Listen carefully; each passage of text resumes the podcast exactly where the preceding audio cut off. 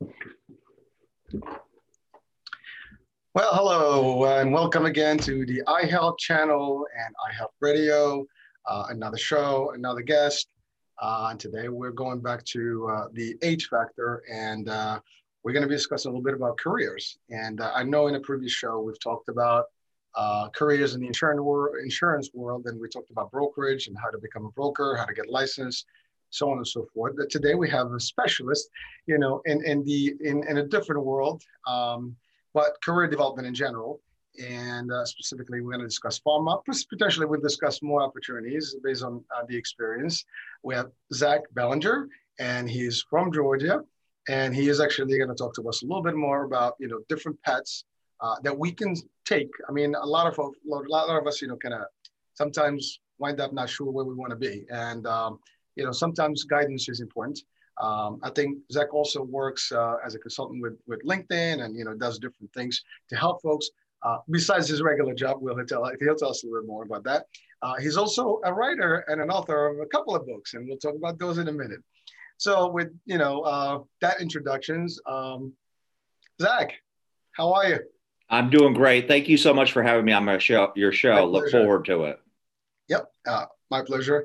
So Zack, tell us a little bit about your your background in general. I mean, I try to do it, and I never do justice, you know, more than the actual guests themselves. So. Uh, yeah, I have an interesting one. So I went to, as you can tell by the shirt, I went to the University of Tennessee. Uh, I actually finished my degree a little bit early. I finished in three years, and I wanted to be in sales because really that's all the jobs that I kind of knew. And I knew I didn't like accounting or finance never knew what I really wanted to do, but I thought, you know, let, let me go into pharmaceuticals, make the most money. And so I got out of college. I had a year experience in a business to business sales role. And then it took me about 250 job interviews with over 50 companies before I landed my very first opportunity in pharmaceutical sales. And that took me about a year. And then after that, I spent about uh, 13 years in that industry. And then I recently, about four years ago, took a job promotion where I'm in marketing with a pharmaceutical company. And I do uh, what they call field based marketing. So a little bit of everything when you're talking about um, pharmaceutical marketing, you're talking about speaker programs, um, advisory boards, consultancy agreements, uh, medical conferences, what kind of sponsorships your company wants to do there. So, and that typical in that genre. Okay. Wow. Well, so you it's, it's funny you talked about the college and stuff, and you know I I have a lot of friends personally that when usually in high school, this starts at high school, people try to figure out a way, you know, like what am I going to be major in? What kind of college I want to go to? What kind of program I want to get in? And of course, everybody, there's the parents' views, there's your views, there's your friends' views, and you get all in the mix. And then you have all these applications you submit all over the place, and hopefully you'll get a few, and then you get to pick. But then what I've realized, and, and in, in my career, I've been in the insurance world for a long time, and I've met a lot of people, and a lot of them, you know, would, would literally swear that whatever they studied is not what they're doing, mm-hmm. and they wind up in a, a whole different path. And it's very rare where you find someone started something and finished it in the same, you know, career path. Um, like my best friend started an account, studied accounting, and he became, you know, uh, he went into sales world and insurance world with me. Uh, you know, so so it's kind of funny, but but really it is it is a very big um, topic where people need to realize like, well, what where do I go? How do I do this? Is there a way to think about it? Is there a process that that can help with that decision making? I mean, there is obviously. Uh, maybe you can give us some guidance on that, um, and uh, you know, we'll see what what what do you have? What do you got with that? Yeah, I've gotten to talk on colleges across the world. And what I've been consistent about is a simple message. And it seems so simple, but for college students, let's say you're a senior in high school or you're a freshman right now, really the key is, is to get plugged in your career services center on campus. Each college has one of these type buildings or services. And what they do is it's a great place to network and to get your foot in the door. And then you start taking personality profile tests. And then you start working with career coaches. Because guess what? Those people that work in there are actually certified career coaches. And so for people that are 40 or 50 years old out there, they hire career coaches. Career coaches cost about $150 per hour and usually require at least six sessions. So if you think about it, that's quite a bit of money. Well, college students, that's included in your tuition. So why not get plugged into those? And also, Hurricane, think about this when employers want to hire students, where's the first place they're going to go to on a campus?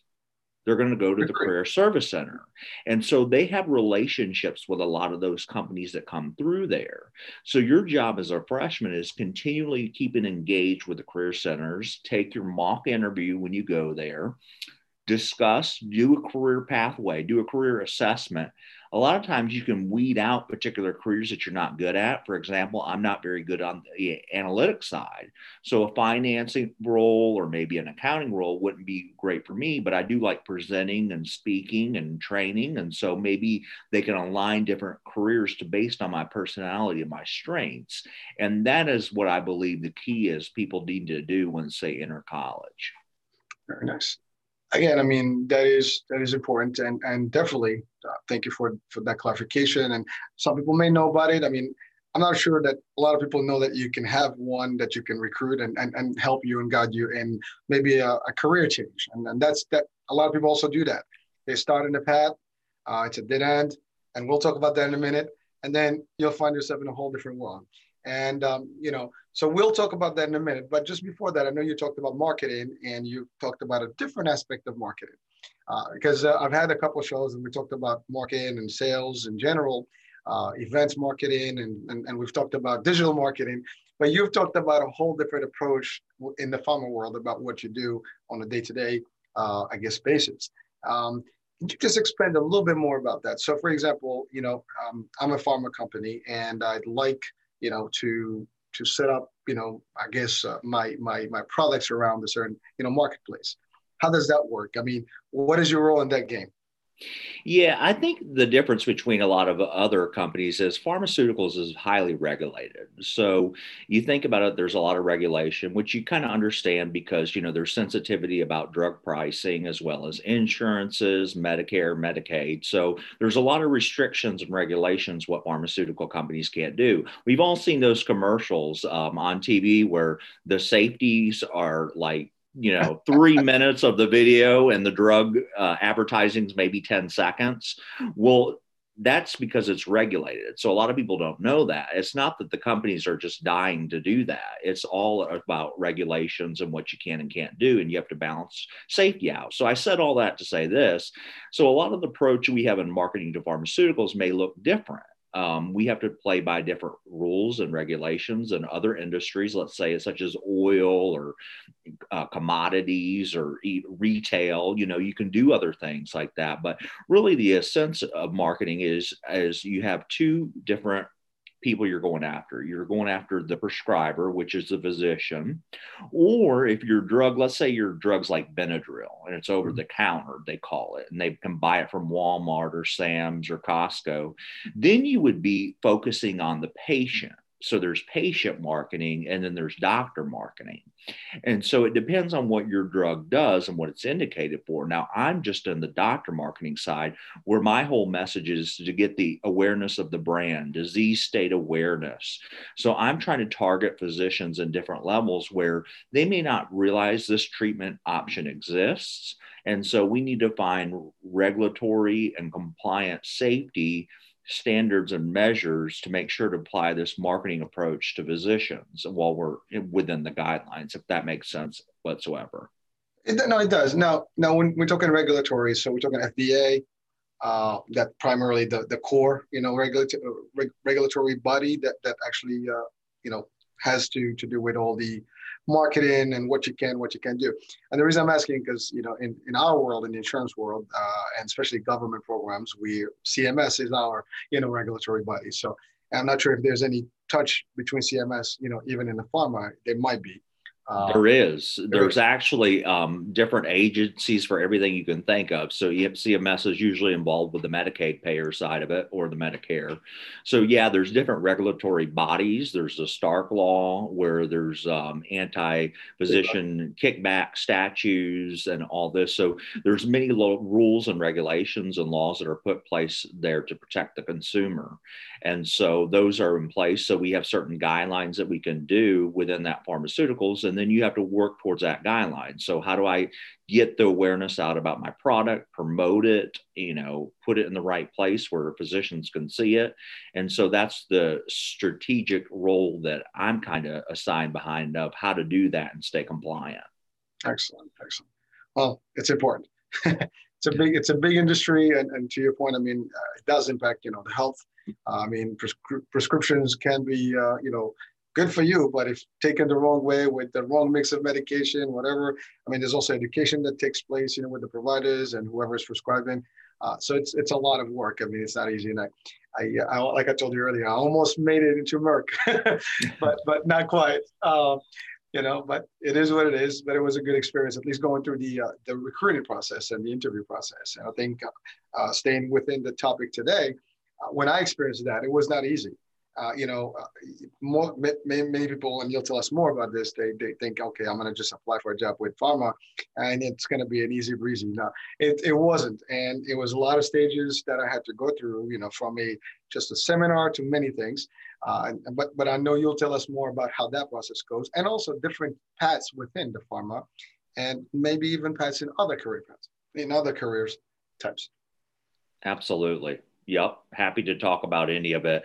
You know, I, I, think you touched on one thing too, as well as, you know, there's so many different pathways you can take in pharmaceuticals. And a lot of people automatically think the sales route or they think, um, yep. you know, automatically a couple of different things. But really, um, we do even internship programs where we bring in a summer intern. And now those are pretty competitive. So, you know, we can talk about that process and what it looks like. But every company sometimes has interns where they bring in a college student.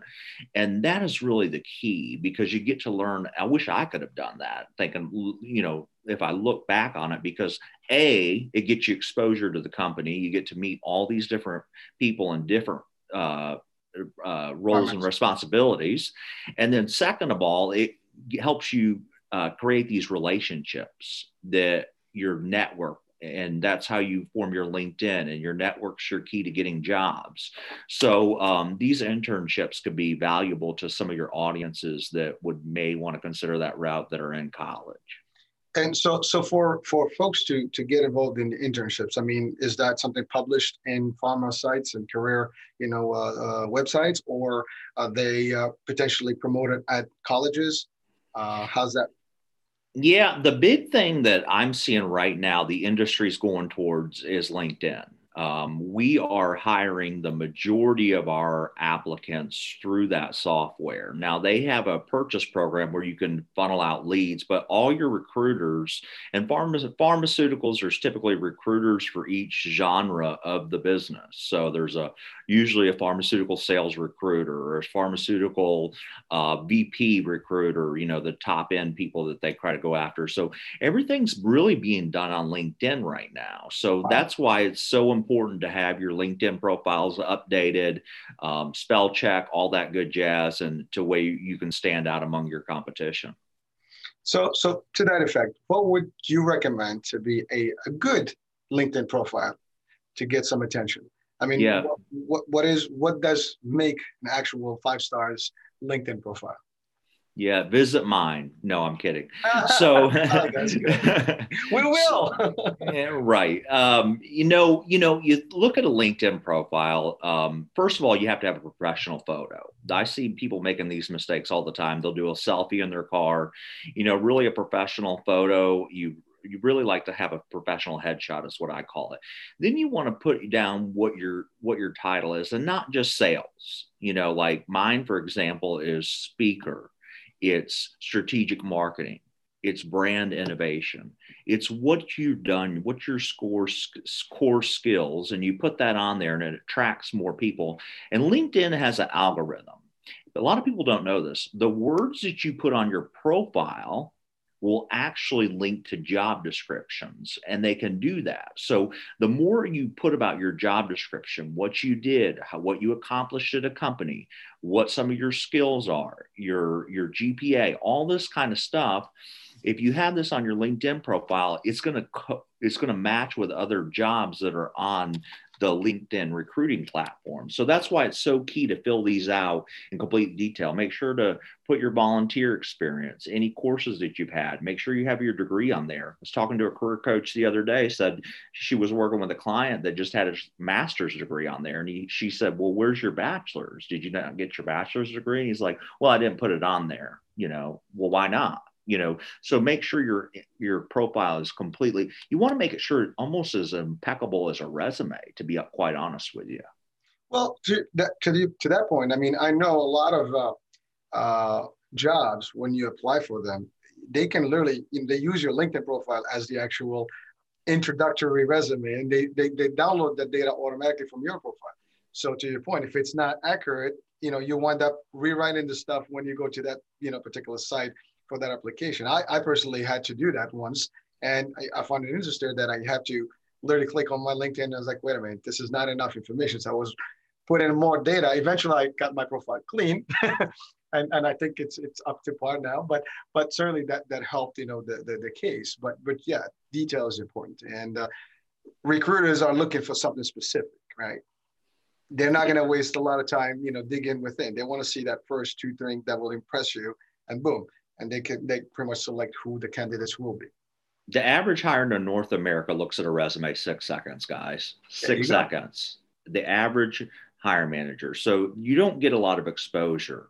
And so you have to make sure everything's impeccable, everything's up to date, have everything checked thoroughly. I always, anytime I make a a document like this, I'm going to have five or six people look at it. And so, you know, that's where I've been able to grow my LinkedIn network where I can have, I'm friends with five or six career coaches going to say, hey, take a look at what these changes are. And a lot of times uh, people are willing to do that to help you guys out.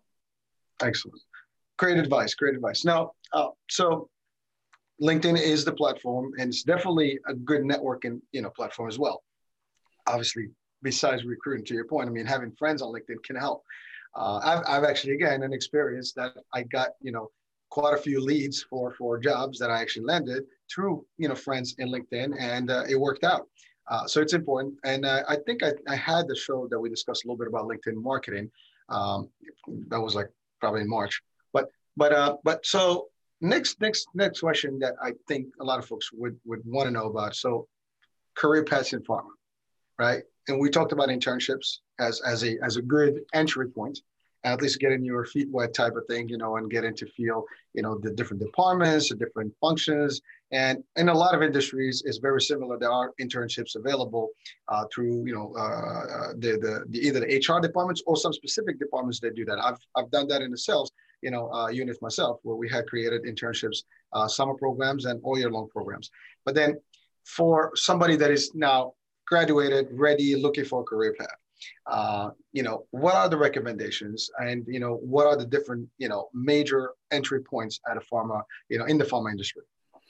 A lot of people won't like this answer at first, but customer service actually is a great way to start out. Um, and the reason I say that is because it gets you into the door right right away. And so customer service representatives are typically, you know, paid on the different lower end of the totem pole. So, you know, there's typically more jobs out there. Nobody really wants to do them right out of college because they want that big money job, right? But sometimes you have to take it slow. And that's what I encourage students. I know it's hard to do because I was right there too. Sometimes it's good to get your foot in the door, take your one or two years experience eh, you would in an entry level job. I think customer service is really a secret gateway into pharmaceuticals because guess what it does? Like we talked about, you're you're in that building during normal times not right now. You're in that building. You can network with so many different people. You can learn about their jobs. Hey what does the warehouse manager do?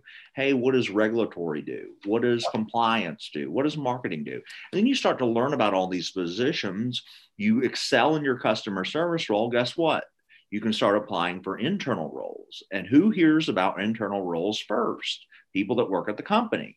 So that's really your back gate to do. Now, as far as different careers there are in pharmaceuticals, obviously pharmaceutical sales is the biggest one. There's marketing, but there's different types of marketing. There's um, they have bigger companies obviously have more marketers, so they're call them HCP marketers, which means healthcare provider marketers.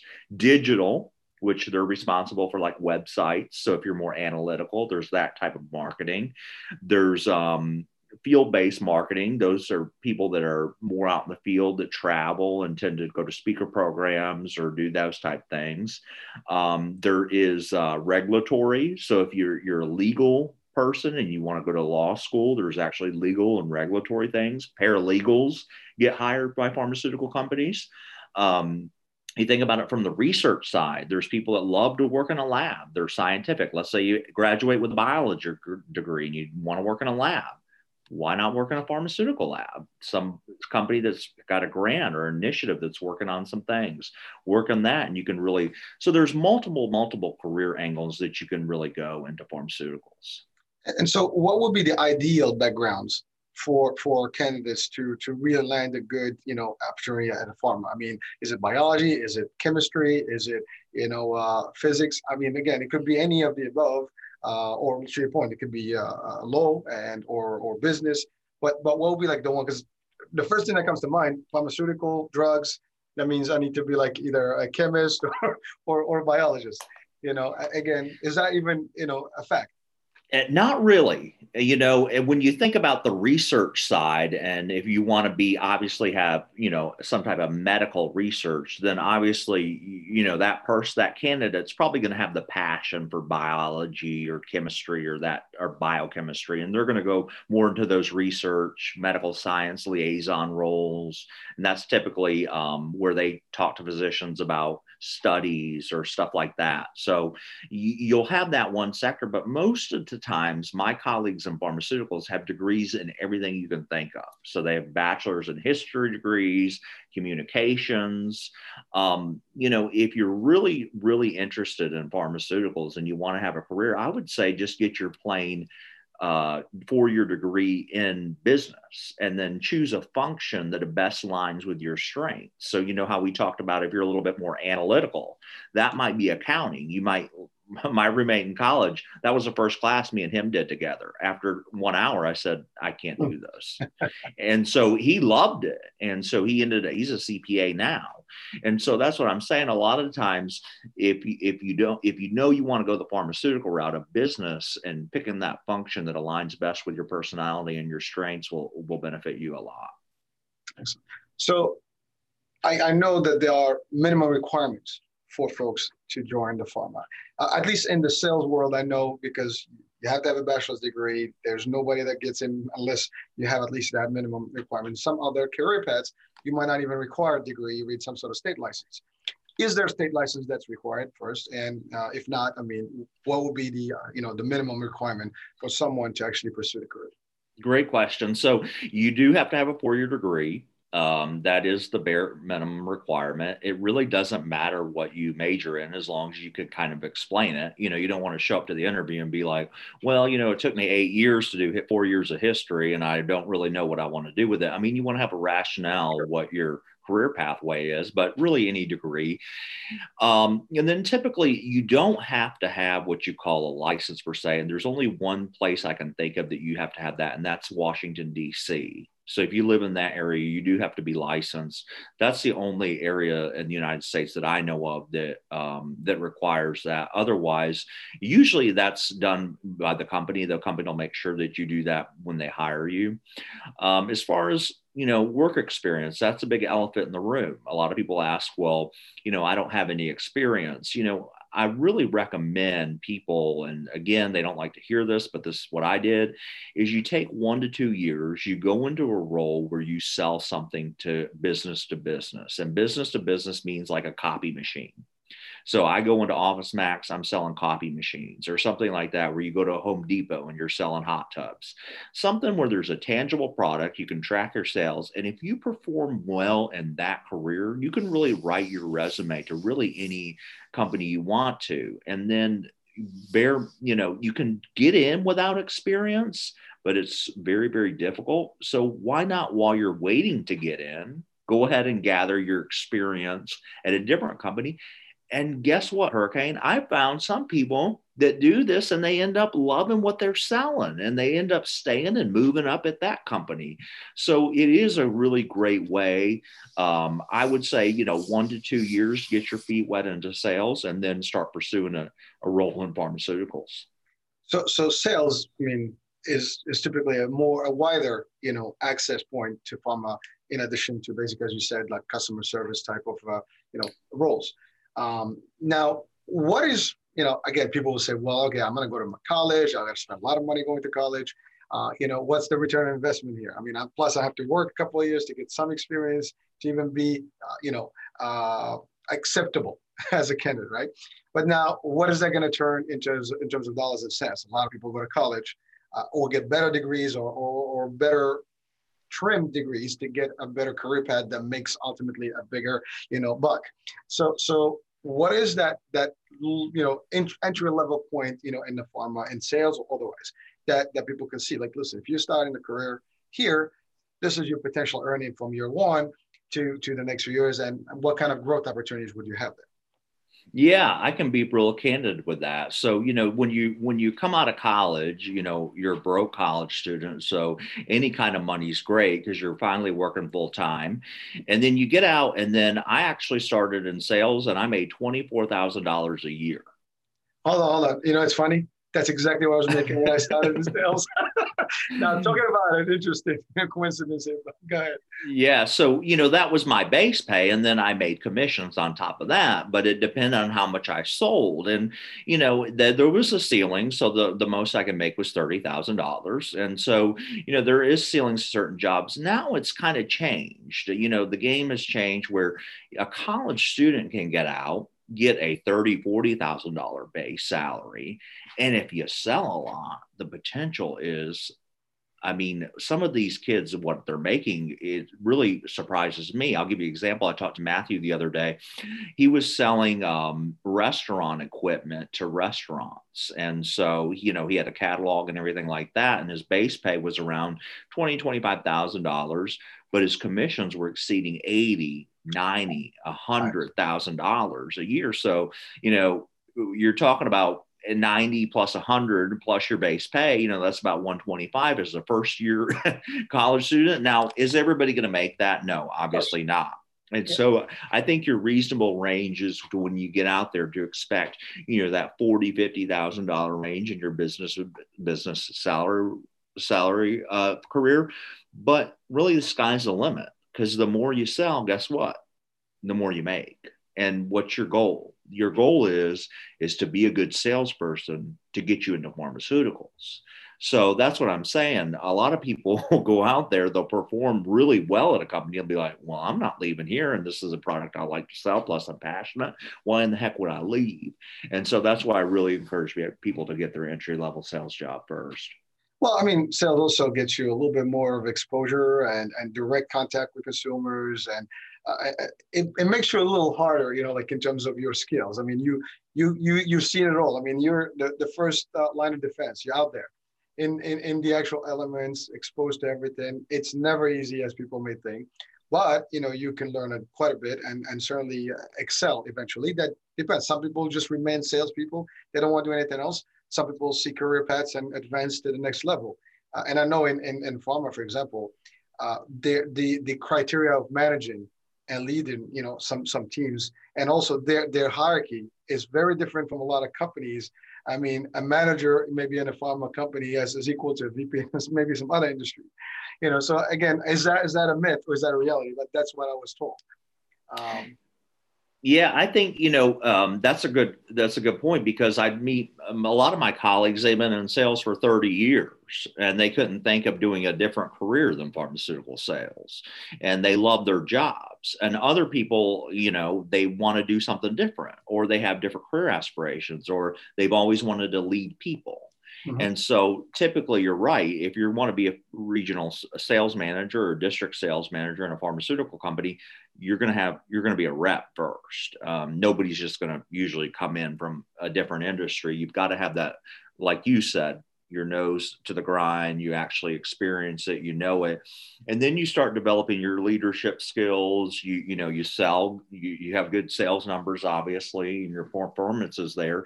You can move up pretty quickly in pharmaceutical sales. And you know i've met a lot of regional sales managers district sales managers that have even moved higher in the sales realm or they went into a different role. So there's a lot of different possibilities out there. So so that's pharma you know, and and specifically sales and entry points. Uh, now, your book. Let's talk about the book because because it's an interesting spin on the book, and there is a, a story behind it. So so let's talk about that. Don't be a zombie. That's the name of the book, right? Yes. All right. It is. What, what was the inspiration behind the book, and uh, you know, ultimately, what is the book about? Yeah. So, you know, a couple of years ago, I was invited to this great privilege to give a TED talk at the Oracle Center, Oracle Center in Redwood City, California. And I got to experience what it was like to be on stage. And I really prepared a long time for this because I'm passionate about helping people. And my whole passion is, is I really want people to find work they love and I've met so many people over the years that don't like their jobs, and statistics measure up with that. About 70% of people actually don't like their jobs. And I found that statistically shockingly sad. And so I gave a TED talk about how to find this purpose and this passion. And what I mean by that is take your unique strengths, your abilities, your talents, you take those, you find them, you put that into a career, and then you go and, and do it and you enjoy it. And so I started out the whole talk uh, was don't be a zombie. And I walked out on stage and said, I believe in zombies. And then everybody got quiet and like, wow, this is really weird. And they started laughing. And so that got people's attention and it kind of stuck, you know, and it kind of stuck. And then I explained what I meant by a zombie was is a work life zombie where they just get up nine to five. They hate Mondays. Oh God, it's Friday. Thank God. Oh no, it's Monday. And that's the repeat. There's no career path. There's no, it's okay to ha- hate your job now, but I can't imagine doing that for 40 years of your life and wasting it away. And so the book is all about it's three phased approach. It's number one is why should we find purpose and passion? I talk about how life is short and we go through statistics and we go through perspective. Then I take you through what you do not a lot of books do this. So I actually tell you what to do. I give you a 25 day plan. And then we go through that. I give you specifics on what you should do, how to handle it, and then at the end we all wrap it around um, back to what what you can do in your life. And so that's really what the book's about. Well, it it is a deep book because a lot of us, you know, to your point, the Monday, oh my God, the same routine. It's just like you know we refer to it the rat race. It's just not happening. And, you know, my life sucks you know, I'm not happy, you know, and of course, uh, unfortunately, there, there is a, there's a reason behind that. I mean, uh, there's a saying actually that says, you know, and I think everybody knows this one. Uh, you never work a day if you do what you like or yep. whatever you, you love to do, right? And a lot of us pick maybe the wrong path or something we're not passionate about, and because we just need a paycheck, and then we get caught into it, and then it's stressful, and you know, you just kind of get in the, the mix of it and the routine. And before you know it, time's flying. And then, uh, wow, 20 years went by. What the hell just happened? And, you know, and I've seen this in, in some, you know, in my personal experience, some people, they start in a role and they pretty much in the same role, you know, for, for many years later. Uh, and nothing wrong with that. I mean, obviously that's their choice and that's okay. Uh, you know, but, but, but then when you ask them and you really get involved with the conversation, they might say, well, I, I have no choice or I have no other options. And I think that's where people make a mistake. There's always an option. You know, people change careers all the time. People become entrepreneurial. They they start their own thing. You know, sometimes if you can't figure out a job, maybe find you know a, a, a business that you can start yourself or learn something that can be a skill. There's a lot of different variations. So I think the concept behind the book is not only valid, but it's really solid, you know, grounds for somebody to and and if you have, as you stated, you have the measures and the metrics to follow as like this is this is a success formula right here. Just follow it by by the letter, and you should be able to make it happen. Um, that's important. Now the book is available, I'm assuming, right, for uh, you know uh, purchase in Amazon or Yep, it's "Don't Be a Zombie: How to Find a Career You Love." It's on Amazon, and uh, you can purchase it there. I'll, I'll comment on something you said because I'm glad you brought it up. You said, you know, that's what I talk about in the book too. In chapter one, I talk about I want you to crash a plane, crash a plane in your life. And what I mean by that is, I actually got to hear Captain Scully. I don't know if you know the story, but he was a pilot. Um, everybody thought they were going to die. It was a plane that was going about to crash, and pretty much they had said their final prayers. They were crashing. They spent about twenty to thirty minutes in the air. Plane was going down, and he was managed to save all passengers by landing on top of the water in New York. And that day, when people get off the life raft, they don't say, okay, gee, I wish I would have watched more TV or wish I would have spent longer on the couch watching Netflix. They change their life and they realize how life is really short and that we should do something we love. So I encourage people to meta more, you know, figuratively crash a plane in their life. Well, you know, we we can actually relate to another big event that's happened to us more recently, to the whole world. I mean, COVID has been a big, you know, driver of change. And a lot of people have realized, you know, that life is short. You know, we've had people around us, you know, uh, impacted, you know, with their lives and, you know, the family, friends. And a lot of folks, you know, are taking a different spin on things. And like, wait a minute, you know, where did my life go? You know, I I need to do more. People haven't traveled. Now, like you, now you start really realizing like what all the stuff that we had and we took for granted you know now it's not anymore. So it is important to to make you know to take those little refreshers and resets. Uh, you know uh, some people stay again same job 20 30 years and then they they basically you know uh, retire from the same role. Now again some jobs do offer that that kind of opportunity and it's steady you retire nicely you get your nice little pension and you're good. Uh, but it depends on the people's you know i guess background education passion ambition. I mean, we can add a lot to it. I mean, you know, it's not right. just one, it's one single thing that makes it, but but it's important to to kind of realize that, hey, you can even do the exercise. I think. I mean, as a person, you know, we all have different views of things, and and we have to just sit down and say, well, what am I doing? You, to your point, you walk out to the office and you're not happy. Right. You're not gonna you're not gonna help anyone. Not in the office, not your business, not your bosses, or not yourself and then you come home and take all that frustration in your family because right. you're not really as, as excited as, as and then that's that's a very big piece of, of when you choose a path uh, and when you get yourself into uh, a career uh, as, as in general. Now changing careers. How difficult is that? I mean i mean we're talking about that concept right now but how is that difficult? Because that that's really people may think that oh my god it's the i can't start again it's completely false. Uh, the problem I think with a lot of people is that it's work, you know, and when, when I mean that is it depends on how you're able to adapt to change. If you're a person that doesn't mind change and you like new technology and you like to learn and you like to change this, I don't think it's a problem at all. Where people that have that weakness, like me, I get stubborn and so I think that's what my fault was a lot of the years is like I get complacent and I'm like, well, I don't want to change. You know, I'm in this, don't want to do anything different. I got this technology. I don't like my iPhone. I never wanted to change from the old phone for years. Well, guess what? Eventually your phone stops working. And so that's a simple example is if you're able to adapt to change and you're able to fix your resume, take you know start networking with people from different industries taking a new approach.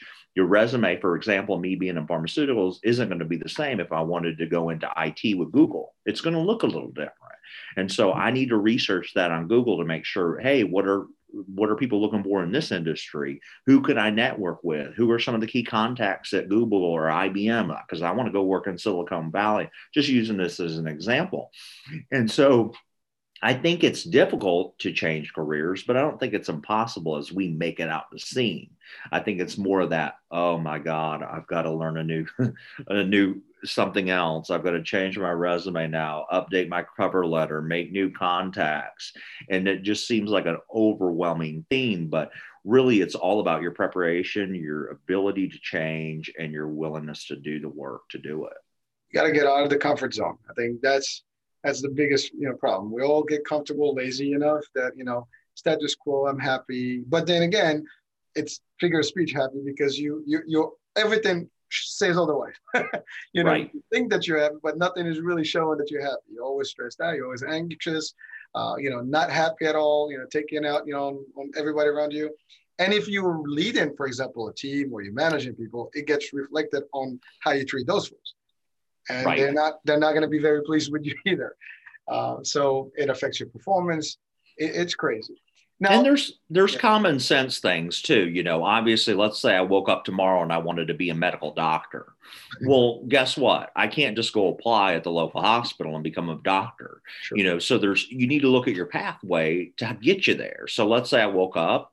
I hope I would do more research than just waking up. But let's just say that you know I, I decided I need I, my passion was to seeing patients.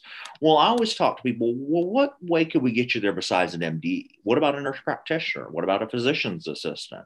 And so, what courses do I need to take? What are my core courses? I need to talk to a college. I need to see how long this is going to take. What's the end goal? What's the investment? Like you said. So, you know, there, there's a common sense approach to that too. Obviously, if I wanted to be a CEO at Google, I can't just put my application in. You know, there's got to be a, a, similar type uh, career change, if that makes any sense whatsoever. No, it does. Now, now you just hit a nice little point there. Some again, I've I've read this and I've seen this where there's a job opportunity and some people apply for jobs that don't belong to them or mm-hmm. they don't qualify for.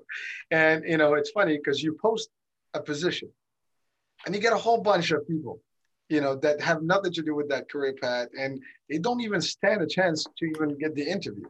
But they do that. That that, that what do you say to that? You know, um, it happens every career that's posted. Um, we we get them, and and and it's really a waste of time. Um, you know, eighty five percent of the jobs in North America are filled because somebody has a connection, and so only fifteen percent of the jobs out there are um, without connections that are on an online server. So I know lots of people. I talked to a college student the other day who couldn't find a job. Um, I think his major was architecture, and so the the details are kind of blended together. But basically, what he was saying, he was spending a year looking for a job, and I said, okay, what do you know? I know it's tough out there, but let let let's talk. And what he was doing is every day he was applying to seventy five different applications, and this was taking a lot of time. And then you know, I didn't believe him. Then he showed me all these, and then you had to write these essays. I was like, dude, you're not even you know yeah i mean this isn't going to happen. We have to look at some of the careers that you're interested in. we got to fine tune your resume. We got to uh, apply for each job. We got to make connections. And so to your point is i, I think it's a waste of time but i think where it's not a waste of time is for you to use that energy connecting with somebody on linkedin and saying hey can i pick your brain for 10 minutes? I would love to learn more about what you do. Uh, seems like you're passionate about it would you have any time this week next I, am game. And a lot of times, people that love their jobs will end up talking to you for free. And then you can make that connection and meet different people that way. Well, there is an actual tool in LinkedIn where uh, a lot of people with experience or have, you know, uh, leadership, you know, up, you know, I guess, you know, backgrounds, uh, they can be advisors on LinkedIn, and uh, you know, and you can, if anyone that has that that capability can become advisor, and they become available to people who need advice, and people will come into your inbox and they ask questions about how how to, what would I need to do to do this and stuff, and that's that's easy I mean, that's not even like, you know, really building a network. That's just basically looking at the advisors and sending questions and getting the right answers from multiple sources to get you a compiled, you know, uh, you know, good information that you can use to determine whatever the next path is or next steps are. You know, so so I mean, tools are available. Uh, it's just a matter of knowing. And, and luckily, we have these platforms to kind of share some of this. Uh, again, some people may say, "Well, this is something I know."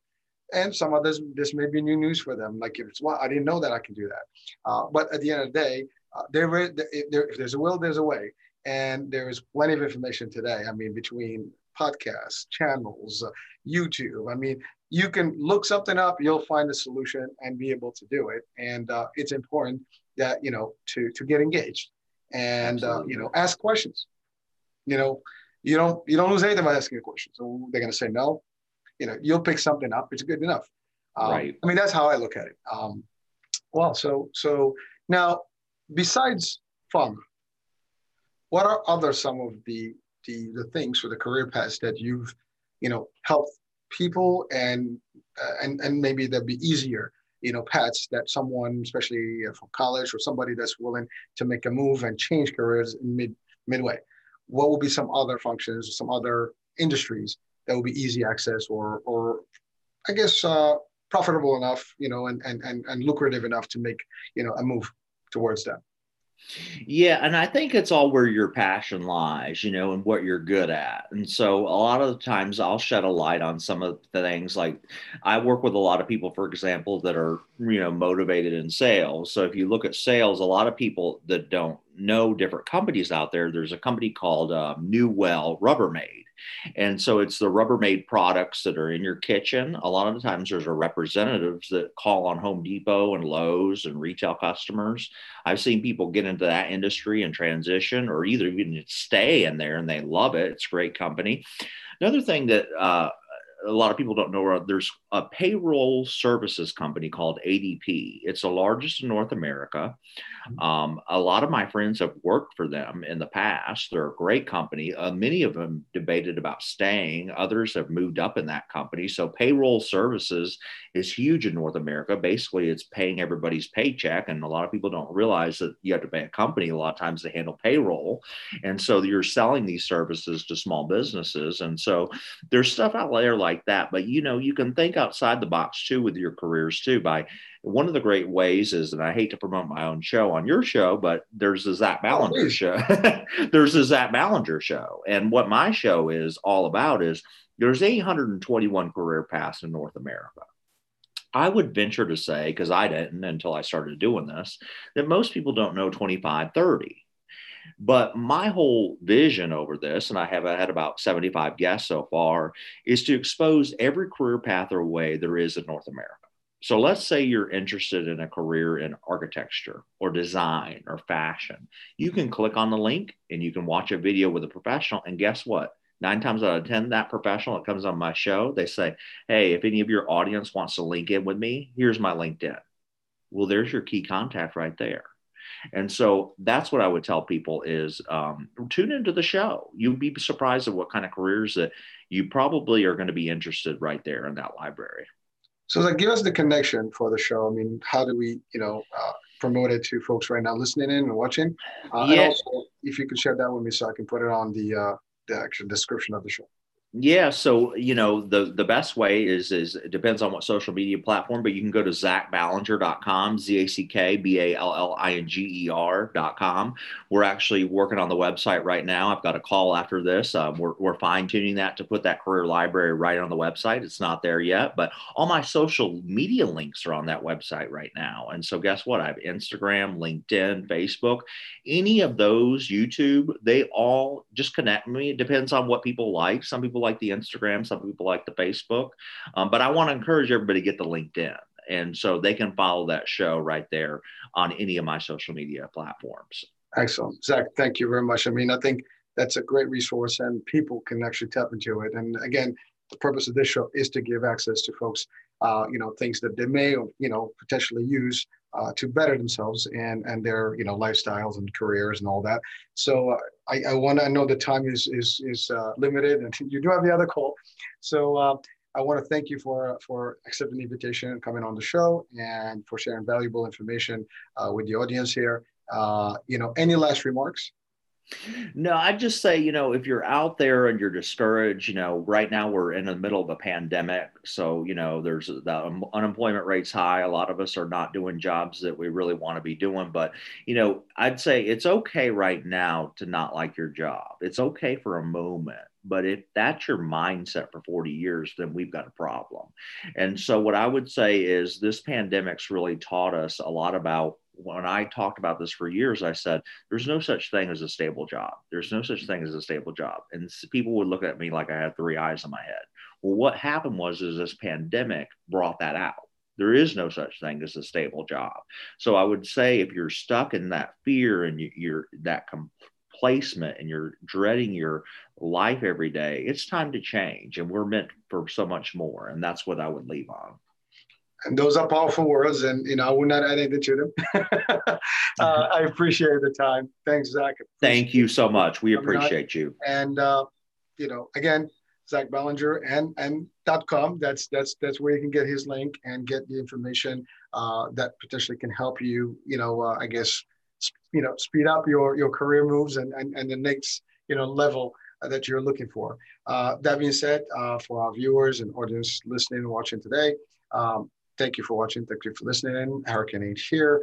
Um, you're on the iHealth channel and iHealth Radio, and we'll be talking soon at the next show. Have a great night. Bye bye.